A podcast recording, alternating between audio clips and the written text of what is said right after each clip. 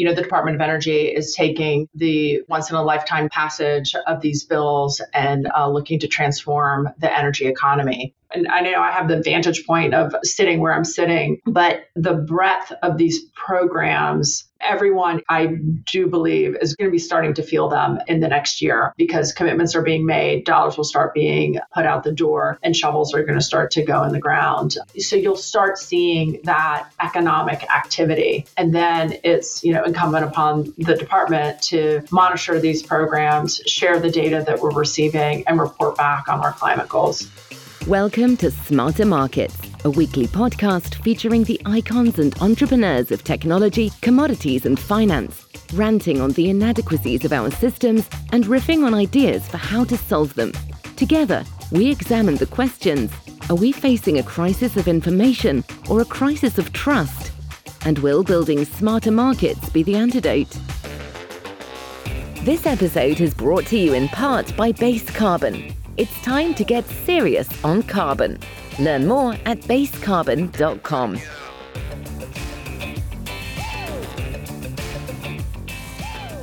Welcome back to Carbon Frontiers on Smarter Markets. I'm Dave Greely, Chief Economist at Abaxx Technologies.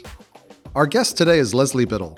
Leslie is Senior Advisor to the Undersecretary for Infrastructure at the U.S. Department of Energy and a former partner at Serengeti Asset Management. We'll be discussing how the Inflation Reduction Act of 2022 and the Bipartisan Infrastructure Bill of 2021 are transforming U.S. energy policy and accelerating the energy transition to a low carbon economy. Hello, Leslie. Welcome to Smarter Markets. Hi, David. Thanks so much for joining us today. Now, I feel really fortunate to have you here to provide us with this sort of, you know, user's guide to the Inflation Reduction Act and the investment dollars that it makes available for the energy transition to a low carbon economy this has been, you know, one of the topics of conversation this year. So having you here to help us all understand it better is a huge help. So thank you. Before we dive into the user's guide, however, I'd like to take a step back to discuss how the Inflation Reduction Act of 2022 builds upon the bipartisan infrastructure bill of 2021. Because while the $370 billion of investment headline in the Inflation Reduction Act deservedly captures a lot of the attention, I think the bipartisan infrastructure bill laid the groundwork by expanding the DOE's ability to put that type of investment to work. So, Leslie, can you start us off by walking us through how these two pieces of legislation have transformed the Department of Energy's ability to support investment in the energy transition? Dave, I'm incredibly happy to be here. Thank you so much, and thanks so much for your question. I really appreciate the opportunity to um, to lay out really how the Department of Energy is taking the really once in a lifetime passage uh, of these bills and uh, looking to transform the energy economy you know, the story really begins, as you said, in November of 2021. You know, the Department of Energy has always been the heart and soul of the research and development of the energy sector in the United States. We have 17 national labs, which are the standard bearer for R&D and science. And what the bipartisan infrastructure bill did was also create dollars, $62 billion, that would allow us to actually create deployment and commercialization of those technologies. And so that that was new for us. And so the way we respond to that was actually restructuring the Department of Energy. We kept as the pillar, uh, there's now three pillars. Obviously, R&D, incredibly important, always will be the heart and soul of the Department of Energy. We also have, you know, foreign policy, nuclear policy, separate group, and then the new office that was created, which is the Office for Infrastructure and you know the infrastructure muscle like taking r&d taking you know original technology and taking it all the way to commercialization was not something that the department of energy has historically done. It's again r&d shop. So we had to build out the muscle to allow us to implement the program that was laid out in the bipartisan infrastructure bill. And I'm happy, I'm going to pause there for a second, but I'd like to then go into really what that bill did as far as the dollar allocations and how that went into the Office of Infrastructure. But I'll pause to see if you had any questions about what I just said. No, that's a great foundation because I think a lot of people who aren't in government don't realize necessarily the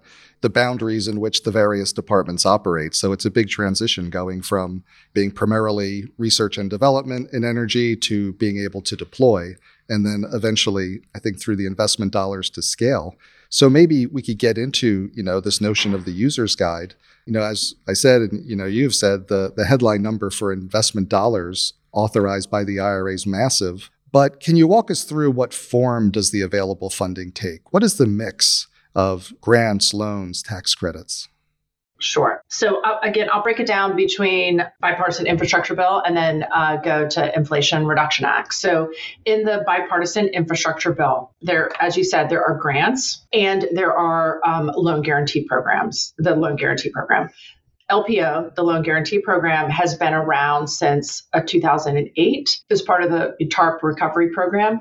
And so I think a lot of, probably a lot of your viewers, a lot of folks are very familiar with that program. It is, you know, for later stage companies, it is a loan guarantee program. It is working with companies that have the ability to, to repay debt, so further along in their maturity. And under the bipartisan infrastructure bill, the authorization, and then part of it in IRA, in the Inflation Reduction Act, the authorization for LPO was increased to around $400 billion.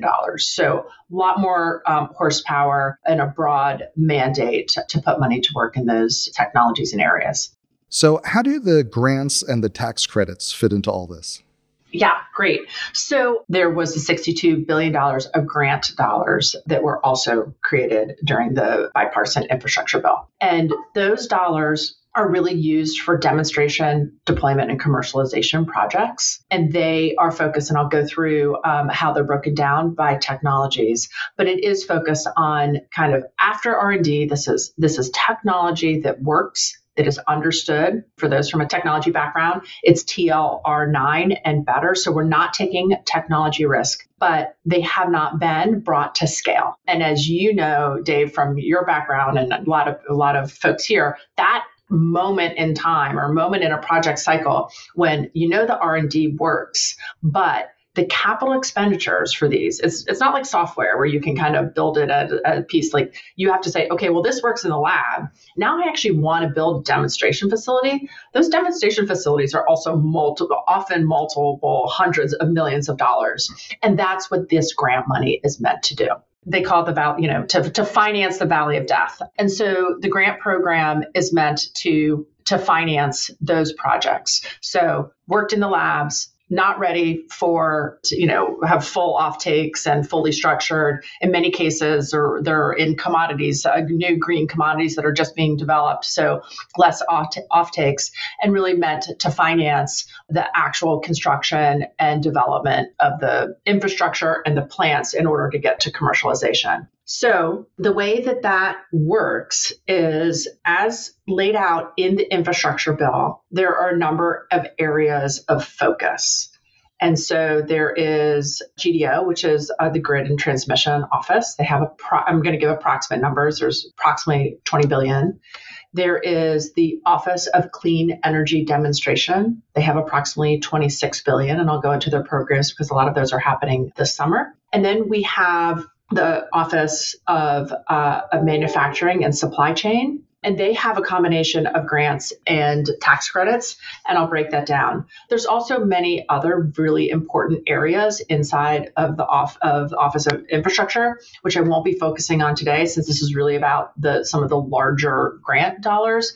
But we do have offices that work with energy efficiency in federal buildings. We have an incredibly strong program. It's called indian energy and what's happening on building out uh, resilient infrastructure on uh, reservations. So, a number of other incredible programs, really fantastic. But I'm really going to focus today on um, some of the larger programs as it relates to the deployment of this, this clean technologies. So, Office of Transmission, obviously you know pretty pretty self-explanatory doing everything from uh, programs where they are an anchor tenant in order to facilitate financing to working directly with uh, states on building out critical transmission infrastructure the office for clean energy demonstration has $8 billion for hydrogen hubs and we'll spend a little bit more time on those since we have two two big events that are going on with hydrogen hubs.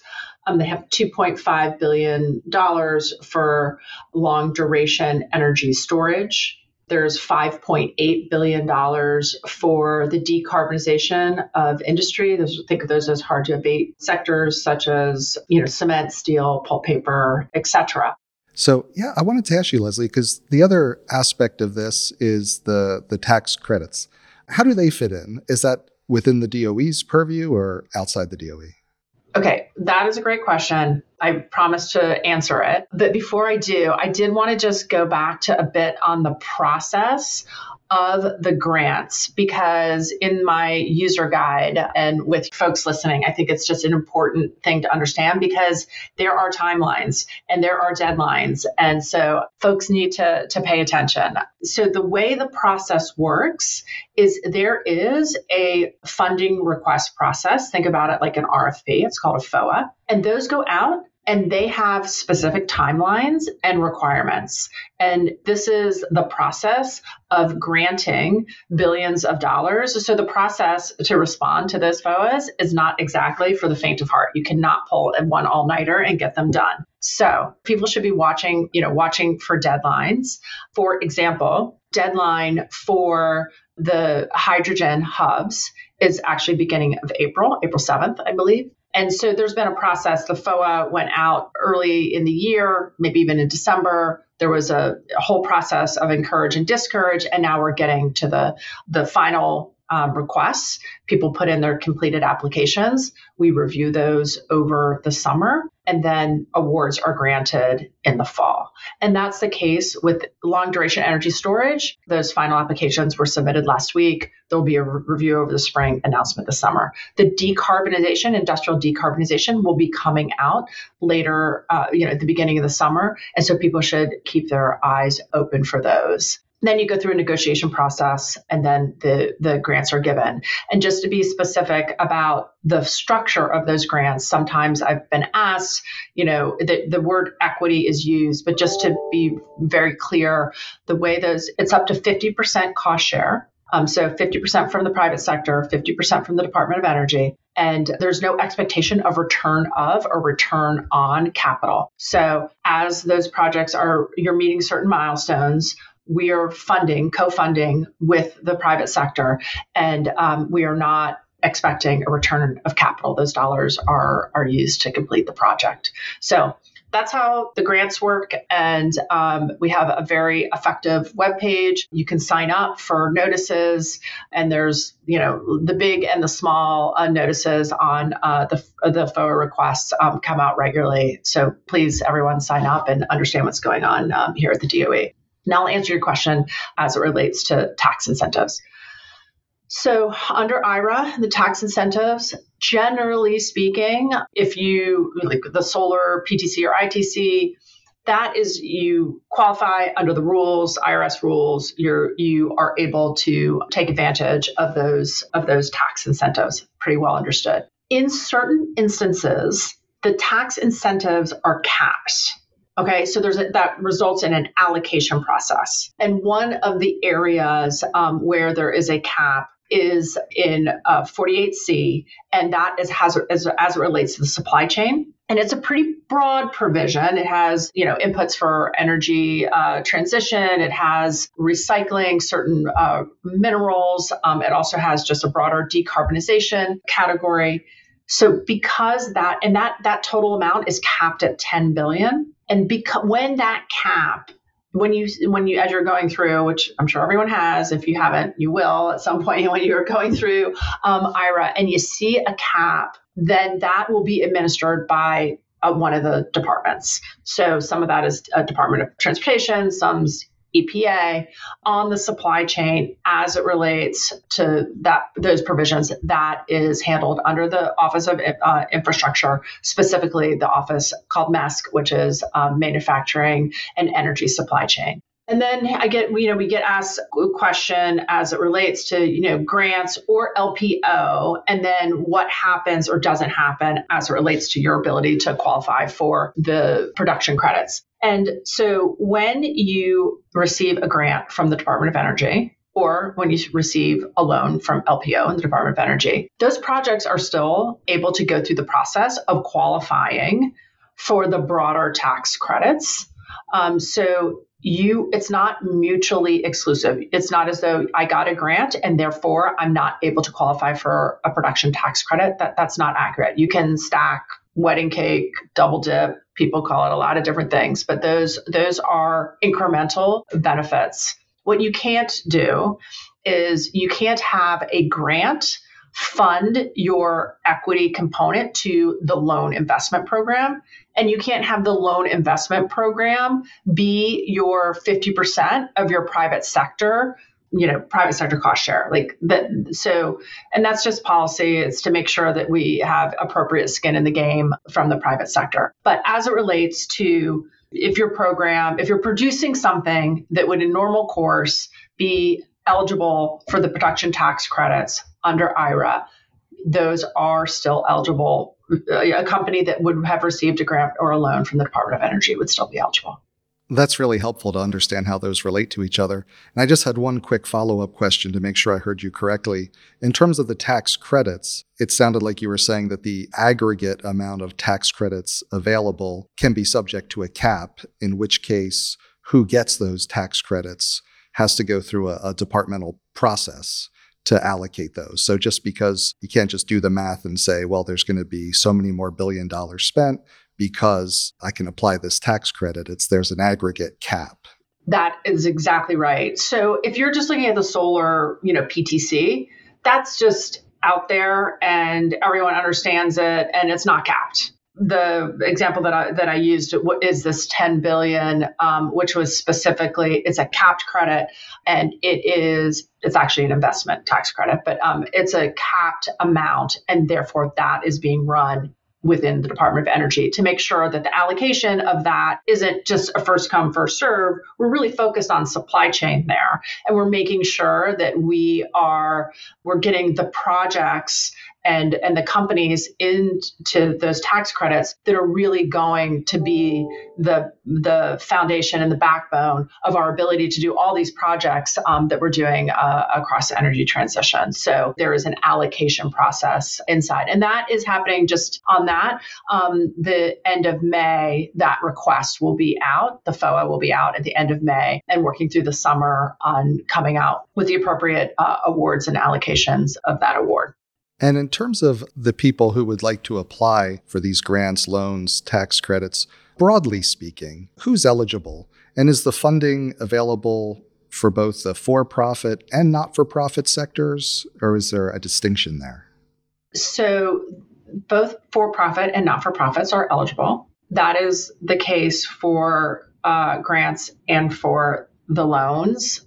In addition, which uh, people may have noticed, but if, if not, they should underscore that even the tax credits this time versus in previous, there is a direct pay component, which would allow not for profits to take advantage of the tax credits as well. So that's that's new in, in IRA. So not for profits, for profits, um, both eligible but we are, you know, we're these are American companies. There is definitely foreign ownership in various parts, but these are majority owned American companies. There is no kind of you know, the secretary was in uh, in in CERAWeek, um, whatever, two weeks ago, and she said, you know, th- this is a unapologetically um, American policy, and so um, we are looking to be leaders in the energy transition, and this is our step forward in that. So, American companies, we are looking for American companies to take the lead.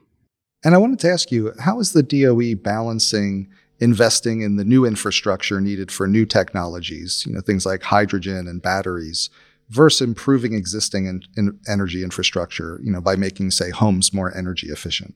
So there's a lot in the tax credits as it relates to existing. There's individual tax rebates on energy efficiency in homes. There's individual tax credits as it relates to heat pumps. There's individual tax credits as it relates to solar. So, in addition to the new economy, we are also going down to the very residential area to a residential, you know, homes to to bring in the energy efficiency and kind of step forward in the energy transition, even at the very local level.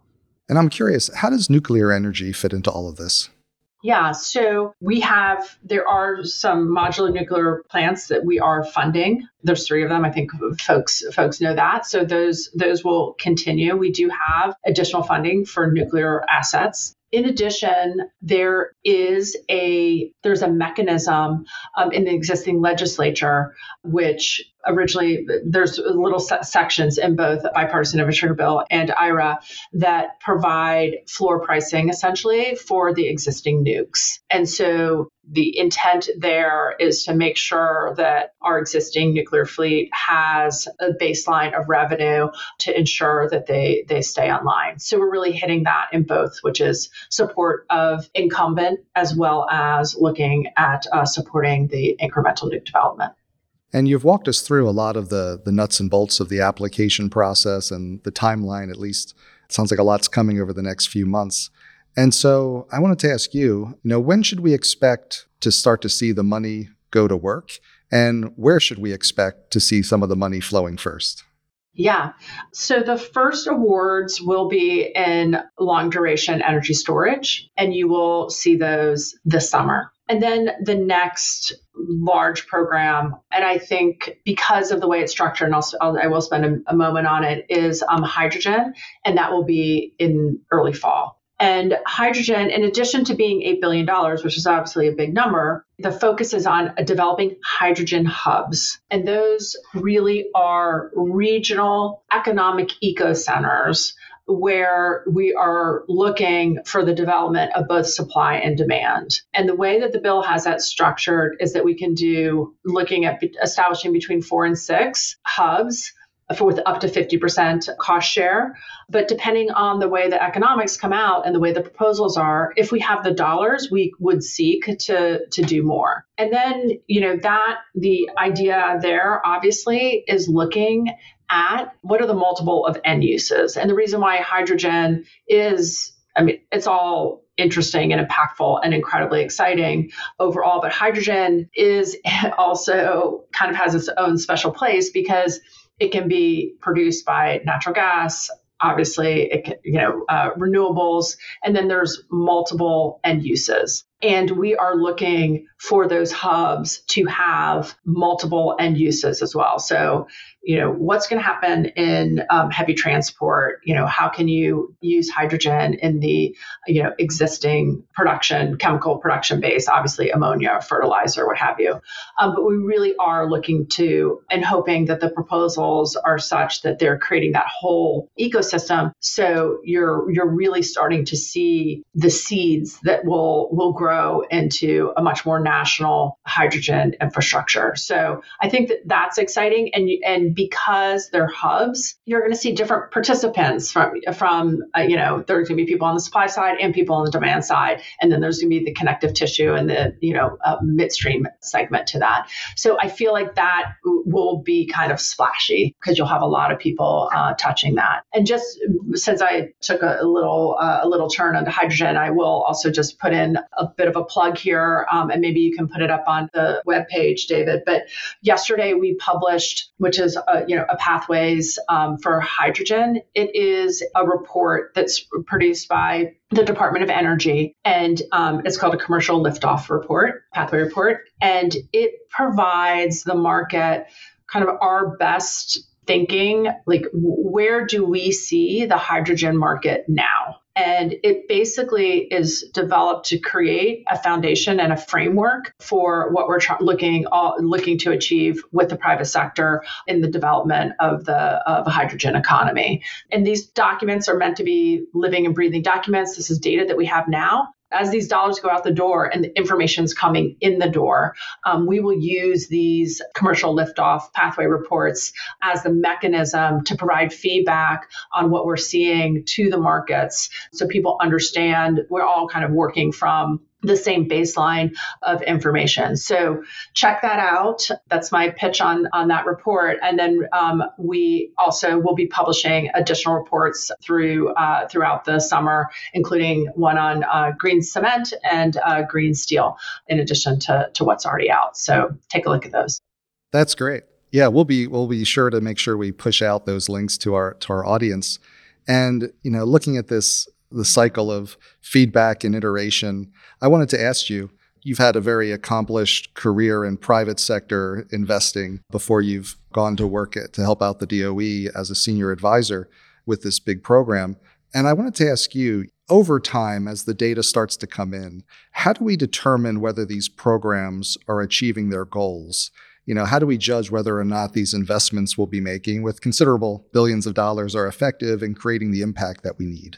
Yeah, I mean, first of all, we're of course very hopeful that you're going to see them around the corner, like, um, and you're gonna you're gonna see them um, in your states and towns because they have a very broad reach, and we are focused on making sure that there is you know equitable distribution um, of the of the programs, and then as far as success and carbon, our carbon goals and what we're looking to achieve, you know, each of the programs will be very closely you know monitoring. We'll be we'll be sitting and collecting you know some of the most significant data and looking as we do in our research um, and development looking to share that data with the market as a whole to make sure that the decisions that we're making as we're stepping through this process and the next iteration of this that we're using you know these dollars and and, and the bandwidth uh, the most appropriately and having the highest impact. But i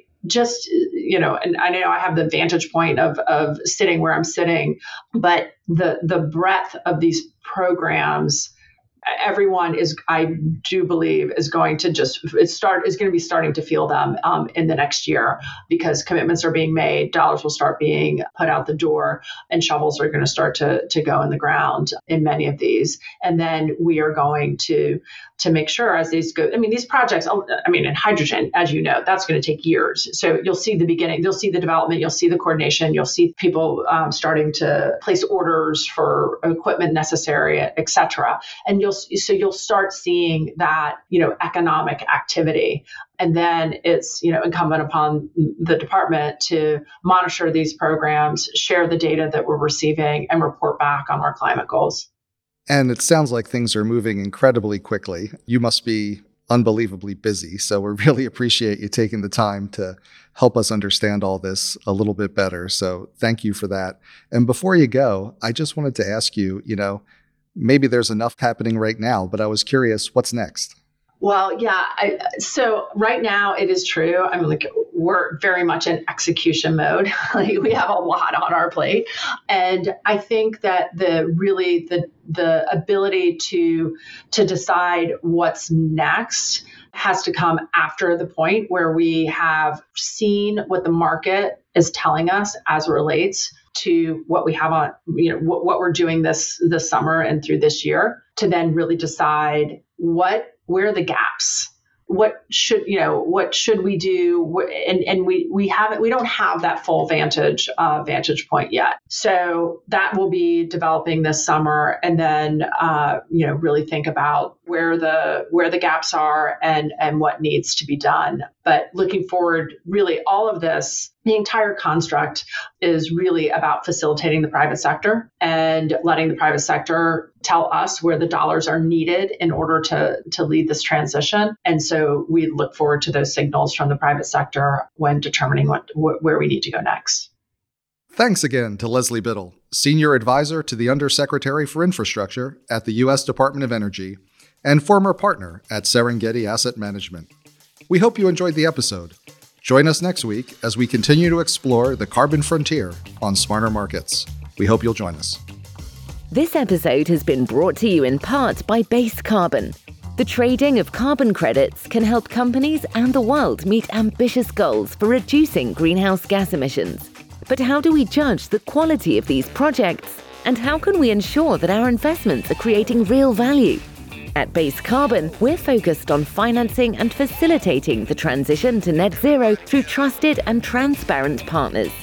It's time to focus on what's important. It's time to get serious on carbon. Learn more at basecarbon.com. That concludes this week's episode of Smarter Markets by Abaxx. For episode transcripts and additional episode information, including research, editorial, and video content, please visit smartermarkets.media. Please help more people discover the podcast by leaving a review on Apple Podcast, Spotify, YouTube, or your favorite podcast platform. Smarter Markets is presented for informational and entertainment purposes only. The information presented on Smarter Markets should not be construed as investment advice. Always consult a licensed investment professional before making investment decisions. The views and opinions expressed on Smarter Markets are those of the participants and do not necessarily reflect those of the show's hosts or producer. Smarter Markets, its hosts, guests, employees, and producer, Abaxx Technologies, shall not be held liable for losses resulting from investment decisions based on informational viewpoints presented on Smarter Markets. Thank you for listening, and please join us again next week.